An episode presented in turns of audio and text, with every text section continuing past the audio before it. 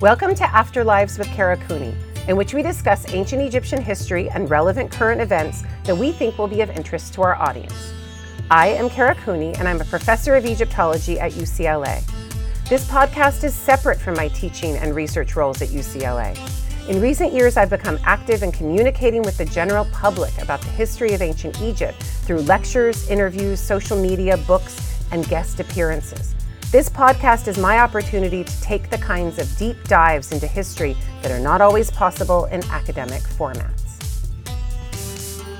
Hello. Hey, Gordo. How are you doing? Good. We just had our first live event. It was so much fun to see all the happy faces on Zoom. It was really good. It went by so fast. I know, and it makes me sad because I know we're going to grow because this was a super intimate, awesome, like how many people do we have? Like 20 people event. So people could just say, hi, I have a question. But you know, when you have a 40 person event, you can't do that. Yeah. So it's, I don't know, this was nice, intimate fun, and we'll see what it's like as we, we'll grow and get bigger. We do webinar or something different, but we'll see. But yeah, it was nice. Awesome. It was good. We talked about all the sexy things. Circumcision. Female genital mutilation. Yeah. We got into it. The economics of virgin testing. Coinage. Yeah, coinage. A little bit of unsexy. Yeah, we talked economics. Coinage is always the most unsexy topic. But we, so we had some questions. So today's episode is the August Patreon questions. Love it. So people submitted questions prior to the event, and then we also gathered the questions left over from the event that we did not get to. So we'll cover those today. So let's just get right into it. Yes, I'm here for it. Our first question is from Victoria. Yeah. And they say, hi, Kara. Hey, Victoria. In a future Q&A, which here we are, can you talk about the ancient Egyptians' relationship to alcohol, especially in relation to the myth of Sekhmet Hathor? Yeah. Did they have rituals or traditions directly related to drinking? Also, thank you for giving me something to listen to while moving into and cleaning a new house. It made the time pass much more enjoyably. Thank you. Oh, that's awesome. You know, I have my podcast that I listen to where I just listen to the same people for hours and hours upon end. So I'm glad that you've let us into your household, moving, domestic space in that way. We are honored and privileged. Alcohol is a super interesting topic because it's the best way to preserve grain over time. You can't preserve bread. You can't ferment it. Get moldy. Gets moldy. It's no good to eat fermented bread. It's a science experiment. It's something I put in my compost. It's not something you want to save. But fermented grain in a liquid base is awesome. It's something that means you can keep your harvest for longer. You can feed people from that harvest. There's calories. Caloric intake, so. It saves people from drinking water that might have amoebic animals in it or other kinds of like Bilharzia or other issues, right? Yeah. It's nutritious. Safe. It's safe. There's all kinds of things. And it's alcohol. And it's so fucking fun. So alcohol is great. And children would have drunk alcohol earlier than we expect in the ancient world. And we have to remember that their beer wouldn't have been our 8% like IPAs or something. It would have been, like a 3 to 4% kind of thing. Like, a very light Bud Light. Yeah. And, you know, I don't do experiments with these things, but there are people who do, and they take it very, very seriously what this soupy nutritional beer would have actually been like. But chunky. Yeah, maybe. And maybe the nicer versions were strained and the more strained ones. Evidence of straws. That's true. But not kind of strain out. For Egypt, yes, but only in Bronze Age, late Bronze Age Egypt do you see those things. Whereas the straws for West Asia are much earlier. But anyway. Maybe the Egyptians liked their beer chunky. Maybe it was a cultural thing. Or, you know, in the same way when you drink tea, do you have a tea bag or do you put it in a sieve? Does your tea pot have little strainers? You know, how does this work? Because straining the thing that is delicious, that gives you the nutrients, that gives you the alcohol, that gives you the taste, you want that in there in some ways. It probably tastes better. I bet beer with chunks in it might actually be better. Kind of more like a gruel. Yeah, kind of. Yeah. I actually listened to a podcast recently about early beer. Yeah. And they were saying that early beer, since they were using wild strands of yeast and all this stuff, just like whatever was in the air, it was much more like a sour sour beers. So it was like a mix of a sour, like gruel thing. And I know that working with Seamus Blackley and Serena Love and their bread experiments, their bread is very sourdough based because it's an air-caught bacteria. And the sourdough yeast that they use was from a beer jar to make the bread. And bread and beer making and the yeast that you use for each, they really do go hand in hand. Absolutely. But then, so the question, Victoria, right? Yep. Okay, is about the relationship to alcohol. And I would say that the relationship that the ancient Egyptians had to alcohol was as complicated and messed up as our own is. Yeah, they were paid in beer. Yeah, could be. You could get a daily ration. Earliest attestations of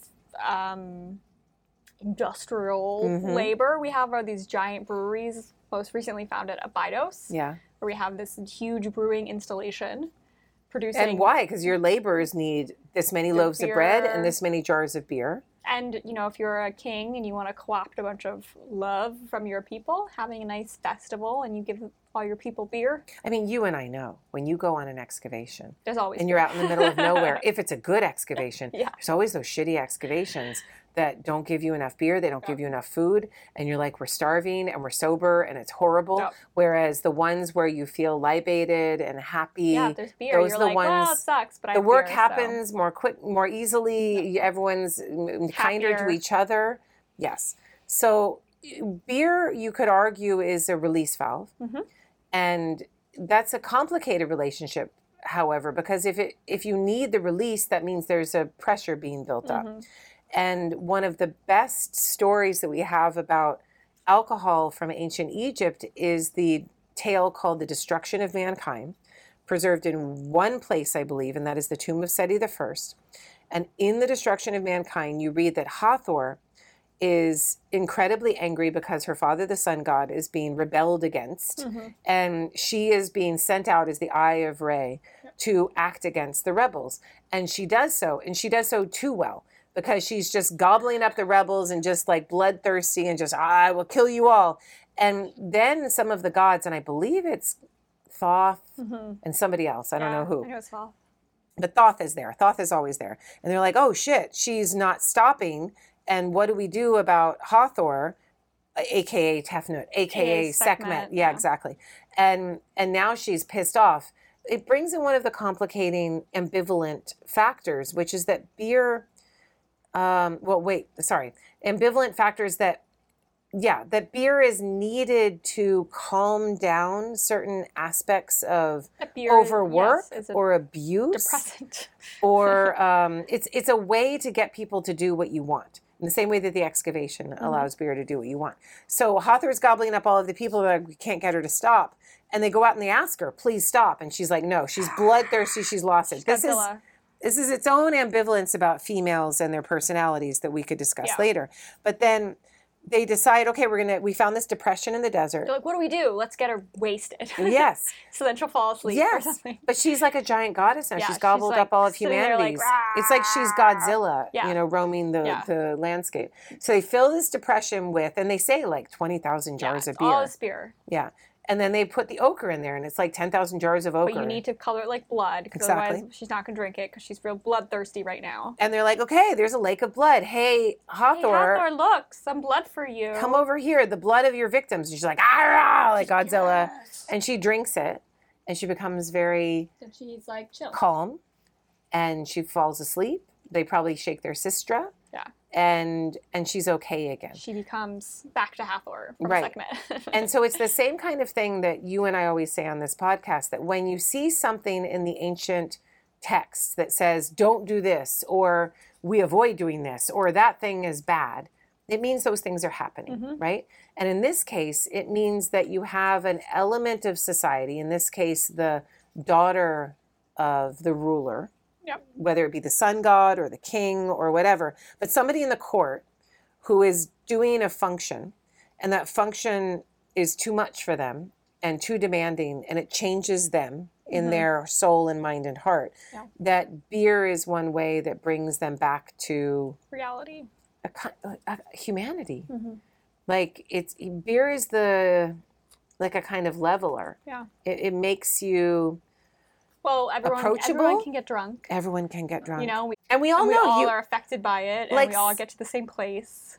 Say you're at a conference. Yeah. And you get like someone who's like in your head, like this super prestigious professor, and you see them drunk, you're like, oh wow, they're like a normal person. Normal person who says stupid shit or is complaining about things, or they're slurring their words. You're like, oh my goodness, you're like the most important professor in our field. I'm going to help you get to the elevator. Yeah. Things like that. It happens all the time. Yeah. So the alcohol is like, it's a social equalizer. Mm-hmm. It's a way to calm things down when people are overworked, overburdened. I like community building. But I like the feminist or the misogynist aspect of this tale. That it's the woman who needs it. That the woman is hysterical. She's she's vengeful. She's like this evil witch-like creature. Needs to be tamed. Mm-hmm. Yeah. Needs to be domesticated. By beer. Beer is domesticated grain. It will domesticate her. And I think that the connection is there. Mm. It's real. We domesticate people in patriarchies. And arguably, in David Graeber's debt, women are the first people that are domesticated for like women and enslaved peoples, so that men get to have their sexual freedom, whereas women's has to be controlled. And it links back to some of the things we were talking about with sexual genital mutilation vis-a-vis the sexes, and how the men are circumcised, but it doesn't necessarily affect their sex life in the same way that female genital mutilation does. So then we have these festivals of drunkenness to Hathor. Yeah. How do those relate to things? What are the purposes of those? They happen at Moot Precinct as well. Well, in typical fashion for the ancient Egyptians, they don't talk about them directly. Yeah.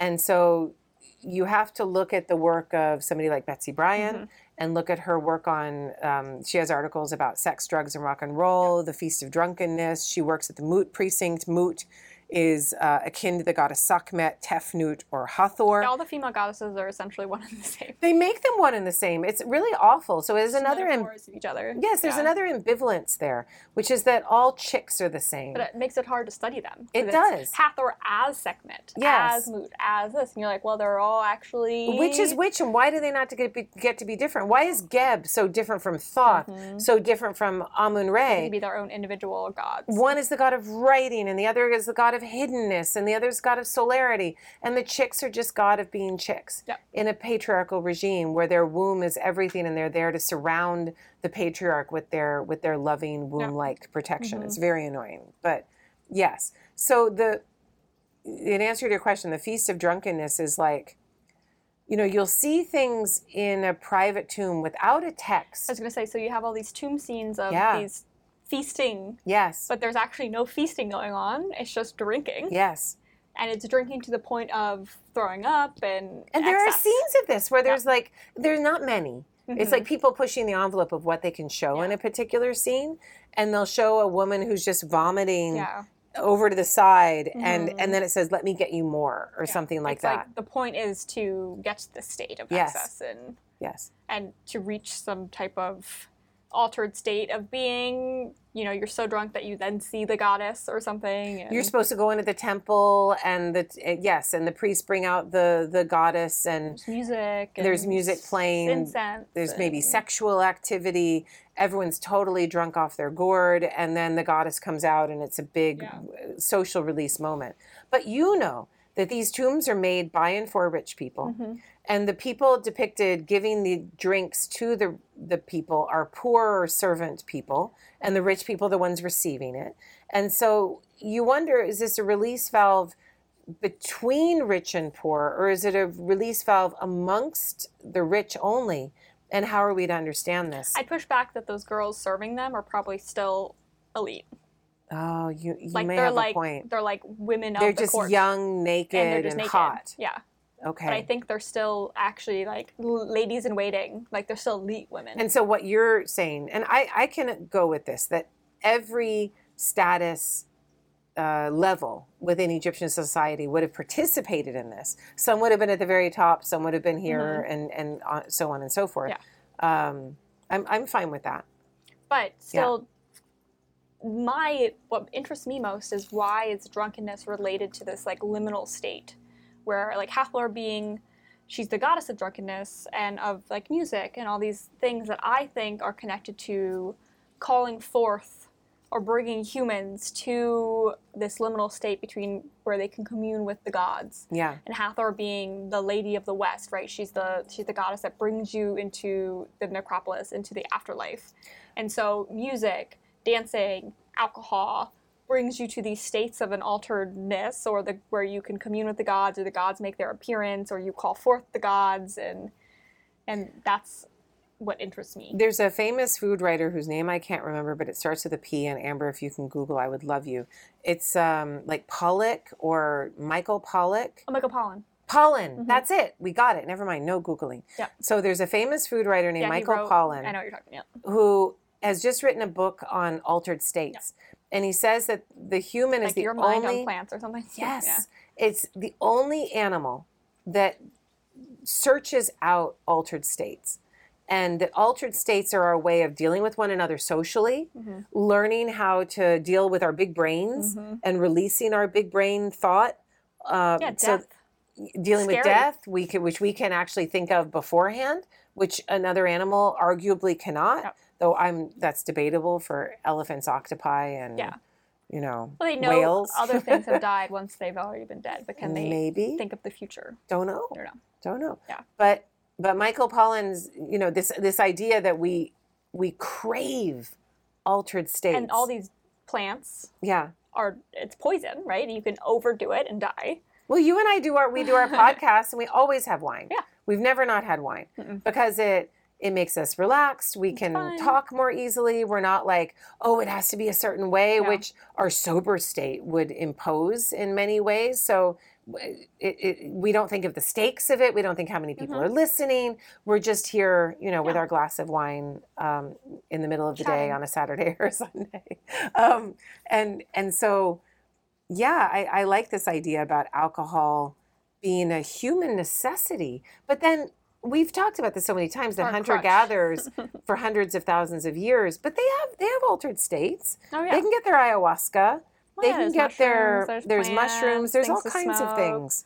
You could have made honey. Honey ferments. Yeah. They had plenty. They love the honey. Yeah. So they're still fermenting things. Yeah. So it's just something that people need to do. And as we point out, rich, poor, male, female, though... Of course, they always try to restrict it from the females and the children. Not that children should necessarily be doing these things because it can hurt their developing brains, but females are treated much more strictly mm-hmm. vis-a-vis these altered substances in most societies versus males. Yeah. So Egypt seems a little bit more loose with it. Ancient Egypt. Yes, ancient Egypt.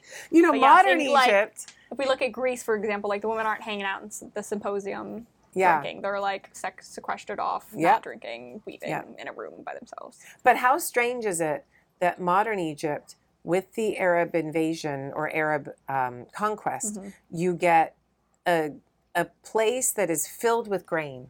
Yeah. The harvested and fermented products of which should not be drunk. Why? Because you've been occupied by an elite replacement of people from the Arabian Peninsula who cannot grow domesticated grain mm-hmm. and thus see it as an urban globalized threat, that all alcohol drinking is bad. And that's the way they see this alcohol consumption. And it doesn't quite work. So when you go to Egypt, you see alcohol consumption regularly mm-hmm. happening, or you see people using pharmaceuticals in a way that is like alcohol because that's considered not haram. More problematic, but something more in line with, oh, this is just something I need at the end of mm-hmm. the day. So, you know, in modern Egypt, you may not drink alcohol, but you may pop a Valium at the end of the day. And smoke a lot. And maybe smoke a whole lot of shisha. Yeah. It's so true. So. Which is, and don't mistake us. Every culture has their vice. Shisha is not, it's not a marijuana-based thing. No. You go to tobacco. Egypt, you can smoke shisha all night long, and it's just a tobacco. Mm-hmm. It'll still have a nice high to it. But you can get buzzed. Yes, you can. Wow, it's strong. But yeah, needless to say, everyone has ways of taking off the edge of everyday life and issues like that, and the Egyptians, ancient Egyptians too. Yeah. And so alcohol is a good way to make your people happy, to have a party and connect with the gods and all these things. It's why during COVID, you know, people would meet up on Zooms with just a drink in hand. And how many COVID meetings do we have where people got drunk alone on a Zoom screen? And you're just better like than drinking actually alone. It's true. But you're, like, that was one release valve for a whole lot of people. And it shows our human connection. And there's a part of me that's like, you know, I may live 5 years less overall because I go to conferences and I drink, or I hang out with you and we drink, whatever it is. But like, okay. You know, that's going to be the thing that takes me out. I'm okay.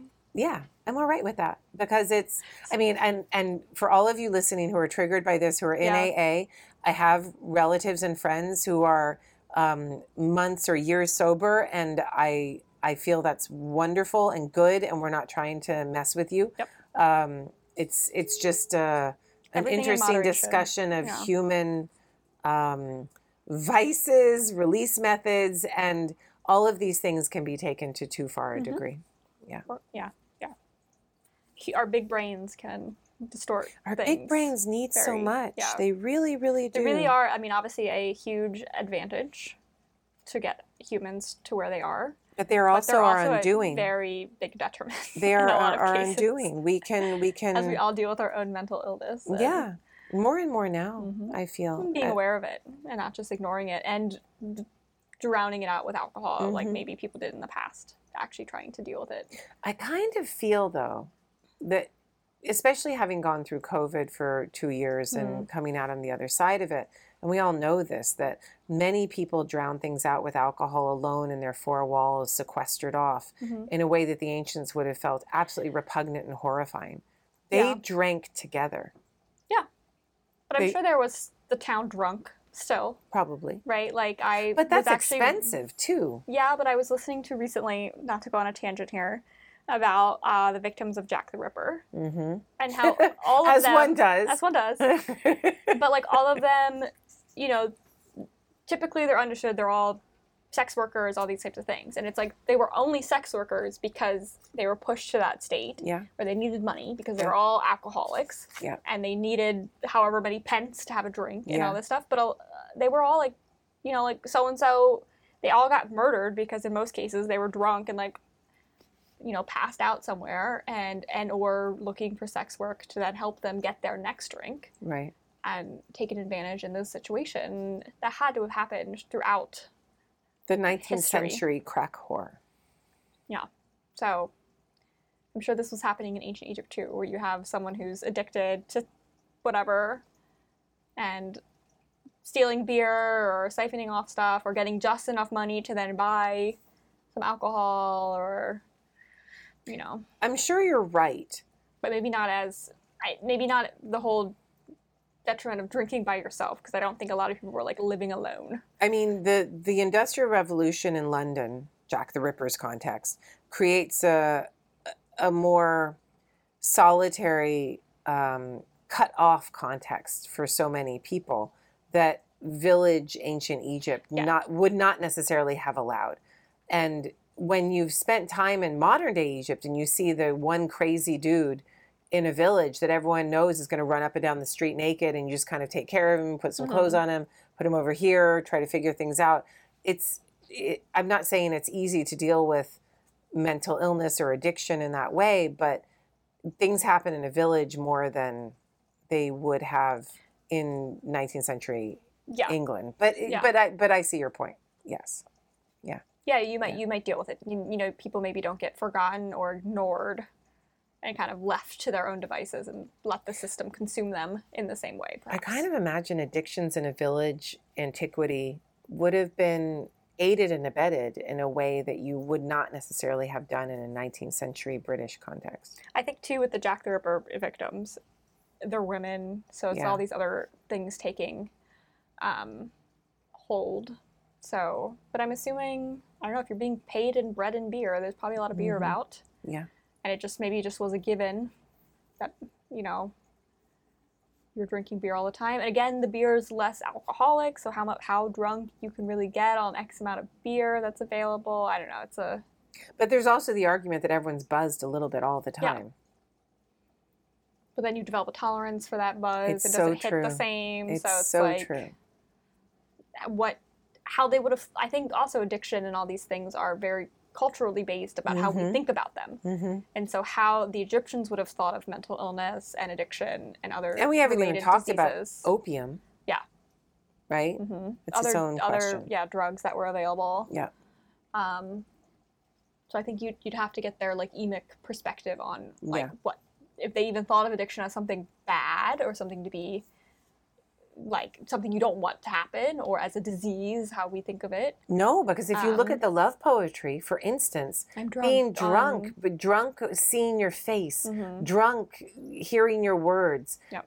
Being drunk is one of the best things you could ever possibly achieve. Mm-hmm. And having that much excess of alcohol for you to consume so that you can get to that state would have been, glorious. Yeah. So, and that's something, just the bare economics means that most people can't get to that state. Yeah. So, drunkenness was perceived with positivity. Yeah, maybe just, the state's controlling the production of alcohol and stuff. You can't just, go by, there's not taverns about where you can just, stop by for a pint or something like this in Victorian England. So, it might have been more controlled. So, even if you had maybe an addiction or the predilection for an addiction, it's so infrequently available or only available on festival days or something that is self-limited, but interesting. Yeah. Interesting topic. Super interesting. Thanks, Victoria. All right. Next we have Josh, who says, as a still growing child in these studies, I was wondering if there is consideration... As a what grown child? A growing child in the studies. So okay. He's still growing. Because still grown, it makes me think of stillborn. I'm no, you're not child. Stillborn, so he's a baby I went to the darkest place imaginable. Egyptologist. Okay, baby Egyptologist. I was wondering if there is consideration given to the amount of information to know about topics. I mean, if you tell someone you study Egyptian history, they immediately assume you know all happening for 3,000 years. Mm-hmm. As an aspiring Egyptologist, I listen to this podcast and I'm almost overwhelmed at the vast knowledge you guys have. I know that you have a topic and are able to research it, but the answers tend to come off topic, right, that we can speak on a variety of things. The real question is, do you as people in the professional realm ever feel slightly overwhelmed by the amount you don't know, and how have you been able to curb that and overcome? Maybe not the best question, but as I write my MA dissertation, it seems every time I think I have the right idea, I found someone who has proven the idea wrong. I still think Egyptology is somewhat a theory-based history, still a lot of absolutes that cannot be known, but man, does it feel like swimming in mud with no bottom at times. So how do you guys address this? Oh, Josh. Do you ever feel like you can't know it all? Oh, my goodness, yes. That's the first part, is accepting that you can't know it all. Yeah. Yes, but, Jordan, you know that there are some cultures that impose an encyclopedic knowledge upon you and shame you when you don't know something. Yeah. For instance... Kylie, our colleague, just brought an image of a statue from Edinburgh that I had never seen. Had you seen it? No. And I didn't know about it. I didn't know that there was this Deir el-Medina statue of somebody offering a... But we've seen comparanda. Not like that, though. For a Deir el-Medina dude to be offering a statue of a king, rather than a king offering a statue of himself in a kneeling pose, Third Intermediate period, I've seen that. Yeah, or a stela. Or a stela, yes. Yeah. Something... The guy is in three dimensions and he's offering a two-dimensional thing. Mm-hmm. But to be offering a three-dimensional thing, I've seen that for a king offering himself or offering... But anyway, the point is... Stuff we haven't seen. You and I hadn't seen it. And I like to create a culture in which we say we don't know things. I have never seen that. I don't know what that is. What can you tell me more? And that's different from what I was brought up with. Yeah. What I was brought up with, and I'm not saying that Johns Hopkins was this horrible place where you could never say you knew anything. That's not the case at all, actually. But it was a more strictly managed curriculum with strictly managed readings, and you needed to know everything that was in the readings. And if you didn't know those things, then there would be peer shame or hierarchical shame within those contexts. But because we don't have that kind of a strict curriculum at UCLA, at least in my classes, that means that things happen in class all the time where I'm like, I don't know this. Mm-hmm. I have no idea what the date of this piece is, or maybe not no idea, but, yeah. but that's my point, is that we, at least at UCLA, we develop tools for our toolkit. Yes, we do. Of ways of attacking something that you might not know. So you might have, yes, tell us your tools. Well, like dating pieces, right? Yeah. So we do an art sequence. Mm-hmm. Where we go through and like why things date to a certain period. And so you can get a piece and say, I don't know it off the top of my head. But it looks Ramessid. A lot of the pieces Ramessid. We will know off the top of our head. Yeah. But so you have this comparanda to compare it to. You yeah, so it looks Ramessid. It looks 18th yes. dynasty. It looks 4th dynasty. And then you pick those things, mm-hmm. and you can kind of date it within, be as specific as possible within right. in those realms. Right. Because I'm reading with the students now, mm-hmm. Since my colleague left, I'm reading with the students for a couple of years now, every quarter. And the students bring in things, I don't have time to prepare, so we just sight read. Yep. I sight read. And I learn new things every time. I mean, the answer to Josh's question is that with 3,000 years of history, art, economy, production of all kinds, there's no way to know it all. And with colonialism having gone into Egypt and taken things out and spread it to the Louvre, the British Museum, Edinburgh, New York, everywhere, yeah. It's really hard to know where things are and what their past contexts were. And so you have to know, this person dug at this time and found these things, and this is where it's published, this person dug there. So you need to know your main excavations, your main geography, your main art history, your main language. You'll be amazed what your brain can actually remember. It's true. Because if you're immersing yourself. If you go through a MA and a PhD program of 3 to 4 years of coursework, you do get a really good grasp of all this stuff, and you can pull from examples. So you'd be amazed what your brain actually retains and picks up from all these readings, and you put these things together. And I would also say that there's a part of your training or education in an ancient topic when you learn enough that the amount that you don't know becomes so overwhelming to you, and you are able to see how much you don't know. Yeah.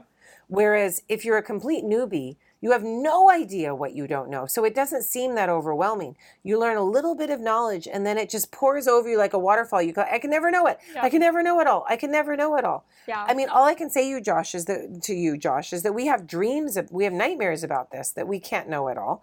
That the embarrassment of riches that Egyptology has to deal with is tremendous and extensive. It will never be surmounted by any of us. Yeah.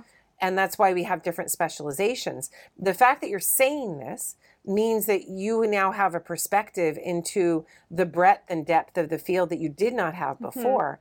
Mm-hmm. And you're in an okay place. And just know, when I first started my dissertation research, and I went to the Metropolitan Museum of Art in New York, and I traveled up from Baltimore, and I'm like, okay, I'm looking at 19th and 20th dynasty coffins. And I went into this one coffin room at the Met that everyone will know. They'll know when I say the coffin room at the Met that has the coffin of Nauni and the coffin of Khonsu and the coffin of Iset Nofret. They'll know what I mean. I walked in there and I couldn't tell the difference between the coffins of the 19th dynasty and the 21st. And there was no one in the room, and I sat down and I silently wept because I couldn't figure it out. I was like, wait, what's the difference? Why? Oh my God, I can't do this. I suck. I'm stupid. I'm horrible. But the more you work with it, the more the game slows down, the more you see the details. And now I'm like, you can see it. It's right here. And I'll be sitting with a student who's like, how do you know? How do you know? And I'll say, because of this, this, this, this, and you can explain it. But it takes time to... You don't instantly know all these things. No, you can't. You have to immerse yourself in these different subjects and topics. And you also have to find out where your brain immerses best. So some people immerse very well in philology and linguistics. Other people are better with tales told aloud in a way, like reading things in translations, and they can keep things in there. Then maybe they go to the text next. Other people are very art historically minded. Some people are very archaeologically minded. Some people are very architectural. It depends on how you approach your subject.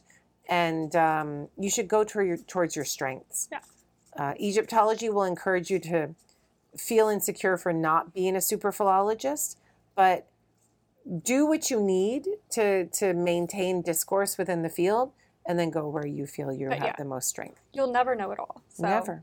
Except find comfort in that. And it's funny, now I'm at a point where I'm like, oh, I don't know that. And now I can say that with more confidence than I could before. To be able to admit you don't know something is a privilege. Mm-hmm. It's something that I get, having put 25 years into the field. So now I can say, oh, I can say mm-hmm. this. Whereas when you've been in the field for 3-4 years, you're like, no, I can't say that. I can't let anyone know. I'm going to look it up real quick. I'm going to look it up. And you Google shit and you try to figure out what's going on. And that's okay. You're in the right place. We all know what you're dealing with. But but no worries. Keep chugging on your master's. Yeah. You'll get there. Our next question is from Kristen, who says, my engineering education was woefully lacking in any history or humanities, so I find myself with gaps in my knowledge that hearing you guys talk about seems obvious. It's not. Don't worry. No. I know how strong the patriarchal structure was in ancient Egypt, and now too, but where did it come from and when? By the time we get to the First Dynasty, it seems like that system was already firmly in place. Do we have any evidence for how and when the patriarchy as we know it formed in ancient Egypt? How far back do we get before things look less patriarchal? I remember in Kara's one episode mentioned that it wasn't always this way. So where's this turning point? Yeah. So first for the engineering, it's funny. This is how I met my husband, because he did engineering too. And he works at Boeing and all of these things. But he's very interested in history and, mm-hmm. and humanities, right? So I would never feel bad about that. And then the larger question is... So when did the patriarchy in ancient Egypt, right, by the First Dynasty, it's already firmly very established. I mean, when are you going to date the patriarchy, Jordan? It's a big question. What are you going to put it at? I'm going to go with pre-people becoming settled. Amber, when you put in the patriarchy? Agriculture. Yeah, agriculture. I think we always go back to private property. When certain land becomes mine, and that's yours, and this is mine, I think that's, and that only comes with being settled, and settled in a place where you start having divisions of labor, and I'm going to be the jewelry smith, and you're going to be the farmer, and you're going to be help each other out, and you're going to be the labor creator, i.e. I'm going to be the woman. Well, no, the woman ends up being commodified like a veal because she's there as the labor / warrior creator. Yeah. And so pre-First Dynasty, we have kinglets within the Egyptian along the Nile, which is really late in terms of... Which is still 4,000 BCE, 5,000 BCE. And compared to other parts of the Fertile Crescent, it's a couple thousand years later. Because they had the riches of Egypt to satisfy themselves on. Yeah. They didn't need to coalesce and cooperate together to... Resources weren't as scarce. Yeah, I agree with all of this. Can I add in one little... Thinking that? Yes, I agree. I want to add in one little anecdote, because if you watch the latest Mad Max with what's the chick's name from South Africa? Charlize Theron. Yes, Charlize Theron, and she's got the shaved head and the one arm or something, and she's awesome. And there's a scene in there that I tried to kind of put in the last book, and they took out, which is these women who are hugely fat who are breastfeeding constantly, and they're milking them. Because they're like, oh, we want their milk because there's no food left. There's no, everything's a desert landscape, and there's no animals, there's no plants. The only thing we have is feeding off of other people, right? And so there's this apocalyptic fantasy, patriarchal apocalyptic fantasy of when things go really horribly wrong. And you can read this in Cormac McCarthy's The Road. Yeah. You eat people, you rape people, male or female, and you milk women, and you read this and you're like, oh my God, how will I deal with the apocalyptic collapse when the nuclear bomb happens and all vegetation is killed? Or you could look back 5,000 years ago, and that's exactly what it is. We were commodifying and milking women 5,000, 6,000, 7,000 years ago, depending on where you were, and that was just the way of containing, controlling, and owning a part of humanity such that you could hoard resources and have a better say over your future. All of it comes down to population sizes too, like how many people are living on a certain landscape using those resources. So when it's hunter-gatherer, small bands of people roaming around and you're not really meeting other people and there's no stress on the resources in the area, it's fine. Yeah. It's when populations start growing to the point where there is a stress on the environment of how many people are, even if we're like pastoral nomads or something like this, if there's enough stress on the environment and you start need to like being like, you feed there for this week and we're going to feed there and then we'll swap, and you start having to make these cooperative deals and that's my land and that's your land and we'll switch next year and all these things. And then I think the warfare starts and it gets really brutal. And you have someone who's co-opting, you all give up something little so I have some power, but then so you all have food. Right. And then women get the short end of the stick. Right, always. And children too. And anybody who fits on the margins of a binary society. So anybody who doesn't identify with a strict male or female binary sexuality is going to have a hell of a time in a patriarchal community. I mean, the answer, who asked this question once? Kristen. So the answer to Kristen's question is, I mean, I can't give all the answers, but patriarchy is new. And I would encourage you, Kristen, to look at what patriarchy has wrought. And if patriarchy has only been around for a few thousand years of the hundreds of thousands of years, let's say 10, which is really pushing it. Yeah. And where we sit in Southern California, it's only been around for like 400 years. Yeah. And you look at the devastation that has been wrought from this way of life, of hoarding, commodifying within a patriarchy. It is unsustainable, and the earth is not growing to sustain 8 billion, 9 billion, 10 billion people. There's no way. No. You can actually see people opting out of all of it, whether it's a homeless person on the street that's like, I've got no time for your fucking labor, and I'm opting out, and I'm just going to slowly decay, or a person who's like, I'm not having your babies. I'm not having your marriage. I'm not buying the home. Yeah. In a way, yes. No. And you opt out of all of these things that have been imposed by a patriarchal system. There's only so long that this can actually go with the earth being the size that it is. And the way we're treating her. And the way that we're treating this, because all of our air will become bad to breathe in a certain amount of time. And Kristen, I would encourage you to look at my last chapter of The Good Kings, because I go into it in more detail there. And it's hopeful. And it is a hopeful chapter. And it ends on a high note. It does. I didn't even try. I just wrote it. No, it just was hopeful. I just wrote it. This is the way that I see it. Yeah. It's a beautiful hard out that Mother Earth gives us. We can't keep redoing what Julius Caesar and then Mark Antony and Caesar Augustus and then what Charlemagne, Napoleon. Thank you, and on through time and time immemorial, more battles, more failures, more reconsolidation, waves, troughs, more waves and troughs going higher every time. We can't keep doing this cycle, and the harm that it's doing to people's psyches, souls, emotions, the amount of PTSD that people are currently living under in a late capitalist patriarchal system, and the amount of grassroots anti-patriarchal workarounds that we are seeing is beautiful. And look to those things and see what you think are the options. But also know that the polarization that we find ourselves in this world is part of that end stage of the patriarchy, however you define that, say, no, we will keep our hoarded things. We will make America great again. We will go back to the 1950s way of the way things were. And other people saying, yeah, fine, make us. Make me. And that's where we are. And it's a very interesting time to be alive. Yeah. And I would encourage you to bring out your anthropological curiosity so that you, when you read the news, which is full of so much torment and devastation, to try to feel it in a way that we are going through another human revolution. You are a part of it. I am a part of it. Gordo, you're a part of it. Amber's a part of it.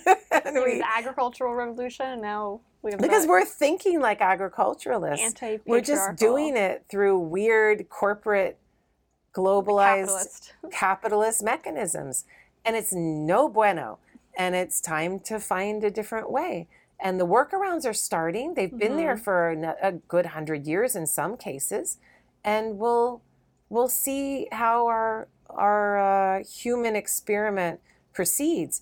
If we don't succeed, humanity will not exist, and that ain't so bad for the earth. I was gonna say for the earth and everyone, and all the other There's animals. There's nothing wrong with like, that. Yes, it'll be a brilliant win for Mother Earth to not have humanity around. She's spinning faster. She's trying to fling us off. So I saw. She's not being as cruel as she could be. Wow. You know, compared to the plagues of the 14th and 15th centuries. Science. It's easy. But let's see what monkeypox and other things bring. Polio's back. Polio's back. I'm vaccinated. I'm not. You're not vaccinated against polio? No, we're too young. They stopped. No. Smallpox, you didn't get vaccinated. You got vaccinated against polio. Really? You did. Okay. You did. It's so much a part of your social fabric you didn't look. I don't even know. Julian's vaccinated against polio. You're good. Smallpox, you're not. Yeah. We both need that. I need that too, because I was born the year after. I'm 1972. So like 1971, they were still giving people the smallpox inoculation. And that's I did not get it. Right, the scar. That's what we need. Yes. Well, so we can all Outlander this shit and go back in time and be like, I got my smallpox back, the vaccine, my scar on my arm and all this stuff. Yeah it's true. So don't lose hope and be very curious about things and look at your systems and look at who has your scarce resources, and we're going to go through a whole lot of fires. And cut off their heads. But you're here asking the question, and you're here listening to this stuff, which means, and this is just our little corner of the world. There's a whole lot of other corners of the world of people talking about this from a medieval perspective, an ancient Roman collapse perspective, an indigenous Native American perspective. There's all kinds of podcasts and discussions and groups out there. This is just our little corner. Yeah. We are not alone, and you got to hold to that, and you'll feel a little better about looking at all of the crap that you see around you in the world. Yeah, lean into the curiosity and not the dread. And lean away from that goddamn patriarchy. Yeah, because women can be tools of the patriarchy too, easily.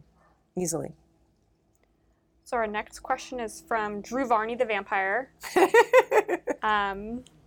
We have two questions from them. So how often do we know what different types of work that different classes did? So what type of work are different classes doing? Mm-hmm. And what did they do for play? Mm-hmm. And an easier question, what did the ancient Egyptians do for leisure? I think we had a similar question pop up on the podcast at the live event earlier today. But we can say that in most cases, men followed the trade of their father. Yeah. Interned. So if their father was a carpenter, they probably ended up being a carpenter or something similar. Right. If father was a priest, they probably ended up being a priest. You stayed within the class structures, similar caste type thing, right? Mm-hmm. No one from the super low classes are going to jump to becoming like high priest of Amun or something like this. It could happen, but rarely. And you see it happening. Like a coup or something. Not completely. You see it happening more in populist time periods. Right. So like in the reign of Ramesses II, you could see a guy coming in as a mercenary soldier, doing really well, moving up through the ranks, and then being placed as high priest of Amun with a new training, which is crazy, but you can see that where loyalty is prized more than specialization. Okay. No. And where population gets a little larger. Ramessid period Egypt is a lot like our world. Where you get more social mobility based on whether or not you're connected to the king. So it's like a pillow guy can walk into the White House and help create a coup because, the populism is such that pillow guy is there part of the rallies and is helping with, creating conspiracy theories about voting machines and other things, but he can be there as a policy maker in a sense. Mm-hmm. If the coup had been successful, Pillow Guy probably would have been appointed to something extraordinary. Betsy DeVos, another case in point, right? Her brother Eric Prince He's a mercenary corporate owner. Mm-hmm. And so because of that, he then moves into policy connections, and Betsy DeVos is there as Secretary of Education, and we could go on. Populism is kind of crazy. Someone who's willing to do anything for the cause. But you're right that in the ancient world, most people do what their father or mother did before them, and if it's the mother, then you're a keeper of the home. Keeper of the home, rear bearer of the children. Do some other task within. Women are barred from professions. But then for leisure. Yeah. Well, they get drunk. We have evidence of games. Yeah. Board games. Senate was a good board game. People playing board games. To pass into other realities, or the Senate means passing. Passing to the next life. Board games. You don't like board games? I'm not. It's like, I'd be in the mood for them. When I've learned I like Monopoly, and I play like a fucking shark in Monopoly. Yeah, I'm too competitive. Oh, I get kind of crazy. And Remy has to walk away. This is my husband. He's like, I can't handle your board games. But it doesn't happen very often. Like once every 4 years or something, we break that out. Usually the boys want to play board games, and then Kylie and I get too distracted and are talking, and they yell at us because we forget it's our turn. It's your turn. You're not playing the game. You're not paying attention. And then we get yelled at.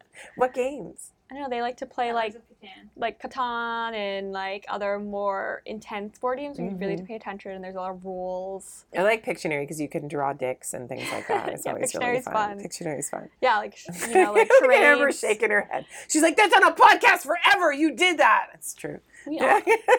Everyone's played Pictionary and drawn a dick. Yeah. Drunk Pictionary is so fun. Leisure, probably a lot of times they just like napped and relaxed because gossiped, hung out with people. I heard about this girl. She snuck out of her house and then she slept with this guy and blah, blah, blah. I think, as I said in the live event, we have to think maybe their definitions of work/leisure weren't as stark as ours. Yeah.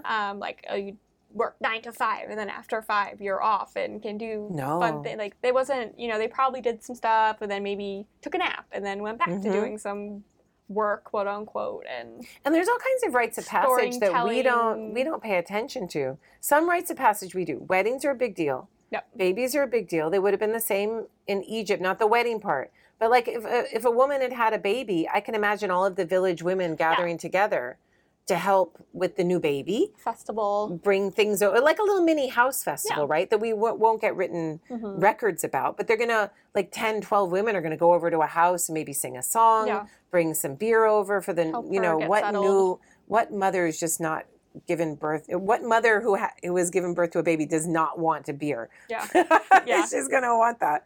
And it helps with your breast milk production and all of these things. So they'll all even go over. A funeral can be a party. Yes, a funeral is a huge party. If you don't know them that well, you're like, I'm gonna go to this funeral. They have food and drink. And Remy, who grew up in Hawaii, all of his family pictures are funerals. Mm-hmm. And he's got 19th century pictures, he's got early 20th century, and they're everyone in their best outfits. That's all for the death of the patriarch or whoever it was that died most recently. So funerals can be a party to display, dress up, flirt. I know it seems weird, but that's normal. Still a coming together. Yeah, it's the circle of life. Any like state festivals where they got off work and would maybe get doles from the state. Here's a bunch of bread and beer to have a party or something. And a lot of those festivals are determined by the rising of a moon. Mm-hmm. A particular full moon is coming. Maybe they know that there's a star rising, like Sirius is rising, and it's, the flood is coming. Exactly. There's the sun is rising between the gates of Karnak, Karnak, and you can see it in its exact way that it's meant to be. Mm-hmm. That would have been a huge festival, and the priests would have been waiting. Oh, the sun's almost there, ready to set in between the pylons of Karnak Temple on an east-west axis. And we have records of when these festivals happen, and it's actually really frequently that they had days off from work, and there's a festival happening. So they're really not working as much as we do. No. At all. I don't know. They're getting days off a lot for a festival here or there. And imagine a 1950s corporate reality when you work for the boss and you have to get ready for the big party. Lots of 3 martini lunches. Yeah. Lots of, we're going to have the big game and it's going to be this firm versus that firm and you have to practice and things like that. There's more of that. and less work until you bleed for Uber or Elon Musk or whatever. Because you're not working for an hourly wage or something like this. It's like by the end of the month, you need to have this product produced. Mm-hmm. And it probably doesn't take you a whole month. Yeah. So you divvy up your time accordingly. Which we still do, but we do on the sly. Yes. Yeah. You know how much time you can take for something before someone's going to start asking. Right. Hey, where's that thing I told you to do? So. Yeah, I just had that the other day. It was a review for an article, and I'm so sorry. I think I was 2 months late. But I was working on my own book, and I had all this other stuff. And the poor guy wrote me. He's like, the author is waiting. I'm like, I am so sorry. But I got there. Yeah. Just took me a little longer than we would like. But, you know, presumably same leisure. Listen to stories around a fire. Sing some songs. Everyone's probably singing every night. Yeah. Chit chat, tell stories, mm-hmm. you know, mm-hmm. normal things. Yeah. And leisure would probably also be like doing work, but for you to make profit personally. You could also haven't talked about sex at all. What do people do when they have nothing to do? Have sex. Yes. It's like all the COVID babies that have come out of COVID. Like what else was there to do during COVID? Yeah. If you're with your significant other, either kill them or have sex. So we all got shut up into four walls, didn't we? Take long walks. You made it through that. Yeah. You're like, okay, like I guess I like you. When you're reading Jane Austen novels, they're like, oh, we went on this 6-mile walk to the village of there's no whatever. TV, there's no Netflix. Right. Like what else are you gonna do? You don't read about the ancient Egyptians taking long walks. They probably take a boat ride. Maybe they take a nice boat ride. Go to the market. They knew better. Look, I don't want to take a fucking walk. Yeah. All I do when I have a work call now is go out and try to take a walk. But our weather's nice. Doing anything. Our weather is so nice. Not Egypt in the summer. No. But Egypt in the winter, it'd be nice to take a walk. At like sunset or something. Mm-hmm. So they enjoyed a nice sunset. You know. Our next question, same from Drew Varney the Vampire. Were there religious and are state protections for sex workers? Oh, wow. That's a big, I don't know. We don't have sex workers involved in cult work. Like we see maybe in Mesopotamia where we have these like sacred prostitutes. Yeah, and the sacred prostitute thing, that's really debated. That's like Herodotus being like, ooh, sexy. And really people take that on board and they don't let that go, the sacred prostitution in Mesopotamia. Not that there weren't divine marriages and maybe that people acted those things out, but... and I don't think, not like, you know, Amsterdam or something today where sex workers are like protected and, you know, there's these safety protocols in place to keep them safe and... There are protocols against women being raped and there are, this isn't sex work obviously, this is unwilling sex labor, but there are from Western Thebes... Mm-hmm. charges against certain people for raping and then demands for depositions, interrogations even, and then punishments of some kind. But we don't have like a lot of talk of sex work at all. We don't have prescriptions against it. We and I don't know of a word for records. Prostitute, whore, that kind of thing. Yeah. Is there a word for prostitute? I'm going to look in my... I think mainly because you could... engage in any of that premarital and it was cool. Yeah, there was a lot more sexual freedom, which means maybe there was a lot more... You didn't need to pay for it? I'm sure it was there. Yeah, a lot less economization of something scarce. You pay for something that's scarce. And or if that's sex... controlled, If sex isn't controlled and scarce compared to other places, then you don't need to actually lay down coin, so to speak, for these things. I guess you could think of the harem... women as sex workers. Yeah, you could. And they're just for the king. And they get their velvet prison. And he pays for their upkeep and all these things. Mm-hmm. But I don't think they would have thought of it as sex work, how we think of sex work. So I looked up the word, and I'm just using AAU, which is a very simple phone app, so please don't judge me too hard. But I looked up prostitute, and I get the word meset. Prostitute, whore, or harlot, which is obviously a euphemism because it means the child. So it's like, hey, kid. We'd have to look up where that attestation. It'd have to be in a particular context. And then there's the word henemu, I've heard it. So that's the one that's in Heckanacht. Yeah. As his, like, other woman.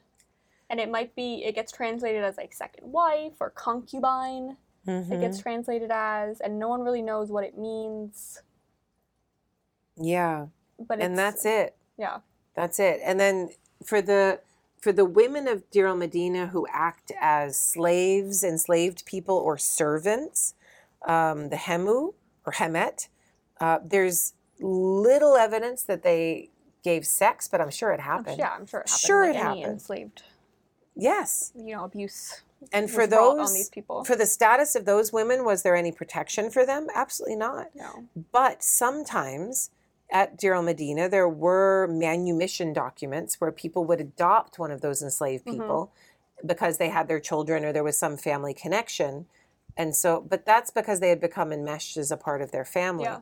It would be like Thomas Jefferson freeing Sally Hemings, which he never did, right? Nope. He never did. No. No, because if he did, again, tangent, she had to leave the state. Oh. That was his excuse. Okay. And so he freed the kids, but she was never freed. To keep her close. Yeah, no. Wow. The kids were freed, but she was never freed. Icky. Yeah. Absolutely icky how he was able to square that in his own mind. Yeah. And he claims that's also what she wanted, but who knows? So much patriarchal mm-hmm. abuse. Yeah, so sex workers, their rights and lives, very, again, one of these things that we don't have any evidence for. No. It's interesting, though. It brings up a call for a really interesting study on prostitution and where you see more of it. Do you see more of it in societies that control sex more? Yes. In the same way I'm going to go with a yes. Because where do you see more clicks for porn, but in red states where evangelical like societies demand, and more incest and sexual abuse within the home, within societies that control sexuality more? The answer is hella yes. It's the more you tell people mm-hmm. you can't do something, the more they want to do it. The more you keep something scarce, the more they're going to find a way. And if it's mm-hmm. their own family member, they might very well do it. Ugh. And for those of you I'm triggering who've been victims of this patriarchal excess, we are so sorry. Yeah. We are so sorry that happened to you. But it's, this is part of the beast that we're dealing with. Yeah. Indeed. On to our last question, totally different topic. It's Katie. Kind of like when we did our live event. We're like, okay, enough circumcision. Moving on to another topic. That happened today. Yeah. But anyway. This is what people are interested about. I get it. So, like, how do people go to the bathroom? Like, well, we don't know a lot. We have that one toilet. We don't have anything. Yeah. No, we have one toilet. Anything. That one from Medina Habu. Yeah. Good luck. But anyway, yeah. Katie asks, were there allergies in the ancient world?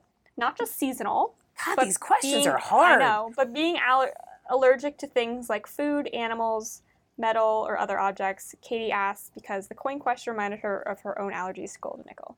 I'm going to go with a yeah, because we're humans and we are allergic to things. Our own immune systems always fail us and we become allergic to things. Can you imagine being the poor person allergic to flax, or living in West Asia and being the poor person who's allergic to wool? Or like the person who's allergic to a bee and gets stung by a bee. There's no EpiPen. You just die. You just die. From anaphylactic shock. Or the person who's allergic to peanuts or some nut. Yeah, you just die. You know?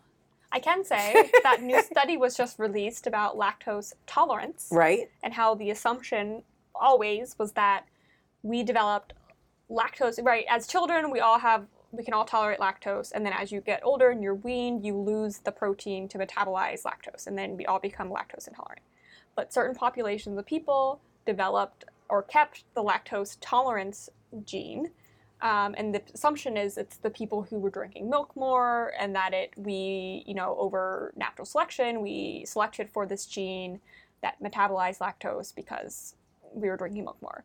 But the study showed, they tested a bunch of pots, and it was milk. It wasn't cheese. It was milk enzymes. It was milk. So I looked into it more. Who drinks milk? What weird people. So milk residues on ceramic fragments from over like 5,000 different ceramics from over like 500 different sites within Eurasia. And they found that people were drinking and consuming milk to a high degree before there was any selection for lactose tolerance. So everyone just had diarrhea and a bad stomach ache because if they drank milk, the caloric intake was too valuable to disregard. Yeah. And that it wasn't until other diseases that coincided with the same symptoms, so like getting cholera or whatever, and that you were getting diarrhea to the point where you could die because of dehydration or something like that. Then lactose tolerance started getting selected for because it was like, okay, having diarrhea all the time is like actually a bad no-no. And it's because people living in cities together and things, disease and all this stuff was on the uptake. But when we were more nomadic and pastoral and having a tummy ache from milk, not, and maybe having diarrhea is not a big of a deal, but when you're having diarrhea from drinking milk and you get cholera, you die. How many times did you say the word diarrhea? I'm sorry, but that's what it was. I will say diarrhea. That when you go to pre-modern-ish places in modern Egypt, mm-hmm. and you see the way, how hardy people's stomachs are, how hardy their tolerance is to the world around them, that you if you have allergies that are slight, the people around you are not going to care. They're not like today going to keep this thing away from you. Mm-hmm. You will be exposed to it, and your body will either die trying or will figure out a way to deal with this trigger. I have one thing to say about the milk thing, and there's that study where they did in Mongolia where all the people don't have the lactose tolerance enzymes, but they all drink milk all the time. Yak milk. And yak, horse, camel. And they don't have any of the enzymes to digest it. But the enzymes are in like the air and in the tent, and they're getting it from not washing the bowls and all this stuff enough, so they're getting it from their environment. Yeah. So I wonder if that's more what was going on in ancient times. And I'm sure they're seeded by their mothers with the first movement down the birth canal. But it's like they don't have the genes for it, but they can still metabolize it because of the yeast and other bacteria and things in the air that they're co-opting. I mean, two things, and we all know this, and I don't need to preach to everyone here, but number one, being super clean, keeping our home super clean, bathing all of the time, not living amongst our animals. All of these things mean that when we're exposed to these allergens or dust or certain bugs, mites in the air, whatever it is, we will react more strongly. And then the other thing is that with 30% of some modern populations born through cesarean section, without going through a birth canal, without being seeded in your own... breast milk, too. Yes, breast milk, too, with your gut biome being seeded with those things. Double whammy. You get your colostrum, mm-hmm. and then before that, you're seeded by just your face moving down the birth canal. This is the way that you create this natural protection. We're very weak in comparison to what the ancient people were. High number of autoimmune diseases that we have now. I'm sure there was also a high number back then. They were just not, diagnosed in the same way. But I read a Atlantic article about why women tend to have more autoimmune illnesses than and they think it's because we can bear children. Uh-huh. And so when you're pregnant, your immune system kind of shuts off because you have this foreign body. Right. And so it's why cancer grows in people who have women who have cancer when they're pregnant. So if you have a baby and you shut it off. Yeah. But women nowadays aren't having kids every 9 months like they could. So it's your body's like ready to be shut off every once in a while from being pregnant, but we're not doing that anymore. Right. So it stays on and it goes into like hyperdrive and it attacks itself. Which so in a way, like being pregnant actually is a check on that, and because we're not being pregnant as much. Because fuck the patriarchy. Because fuck the patriarchy, or you don't want to, or you only want 2 kids and that's it, or something like this, and it's fucking up the natural order of things. Which reminds us all that human beings are part of this world, we are animals too, and that we need to embed ourselves in the natural world. And when we look at our dogs drinking out of the toilet and going, how do they do that without getting sick? There's a part of us that used to be that. Yeah, we used to eat like raw scavenged meat from like dead, decaying animals, like a vulture. And now we're like, oh no, we are special. No, we would never. Yeah. And everything has to be clean, clean, pure, pure, pure. That purity has weakened us extraordinarily, which is really interesting.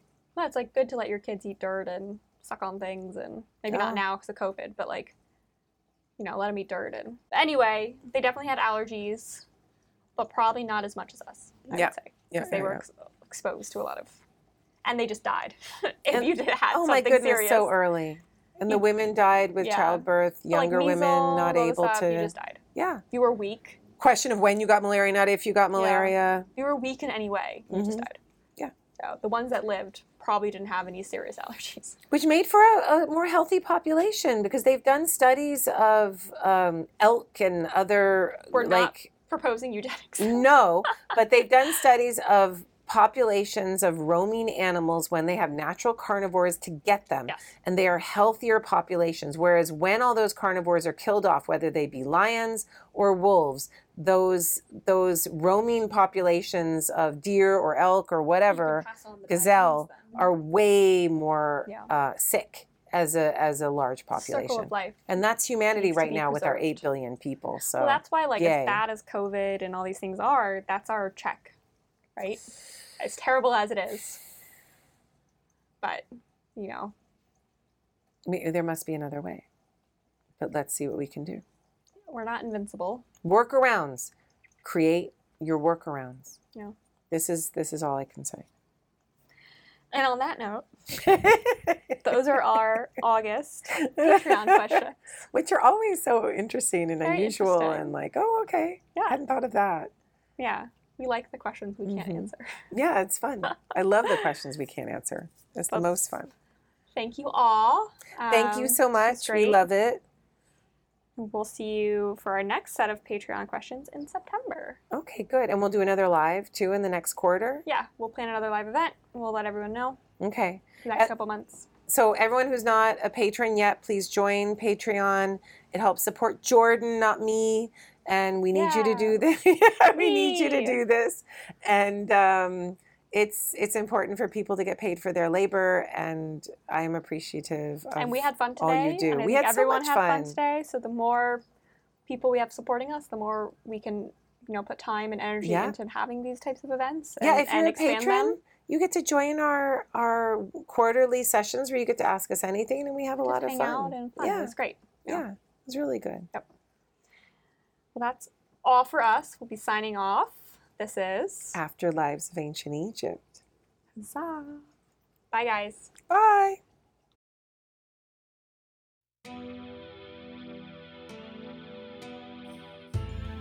Thank you to our listeners for your support and for subscribing wherever you listen. If you enjoyed the show, please share it with others and leave us a 5-star review. Send us your questions related to the show and topic suggestions for future episodes to karacooney@gmail.com. You can find the show notes in the podcast section of my website, karacooneyegyptologist.com. For that, thank you, Amber Myers-Wells. There you'll also find info on my books and upcoming lectures. While you're there, don't forget to sign up for my newsletter to keep up on the latest news and content from me. Check out the conversations that happen after the podcast mic is turned off by subscribing to our Substack, Afterlives After Party. You can find me on Facebook at Kara Cooney Egyptologist and on Twitter and Instagram at Kara Cooney. See you next time on Afterlives with Kara Cooney.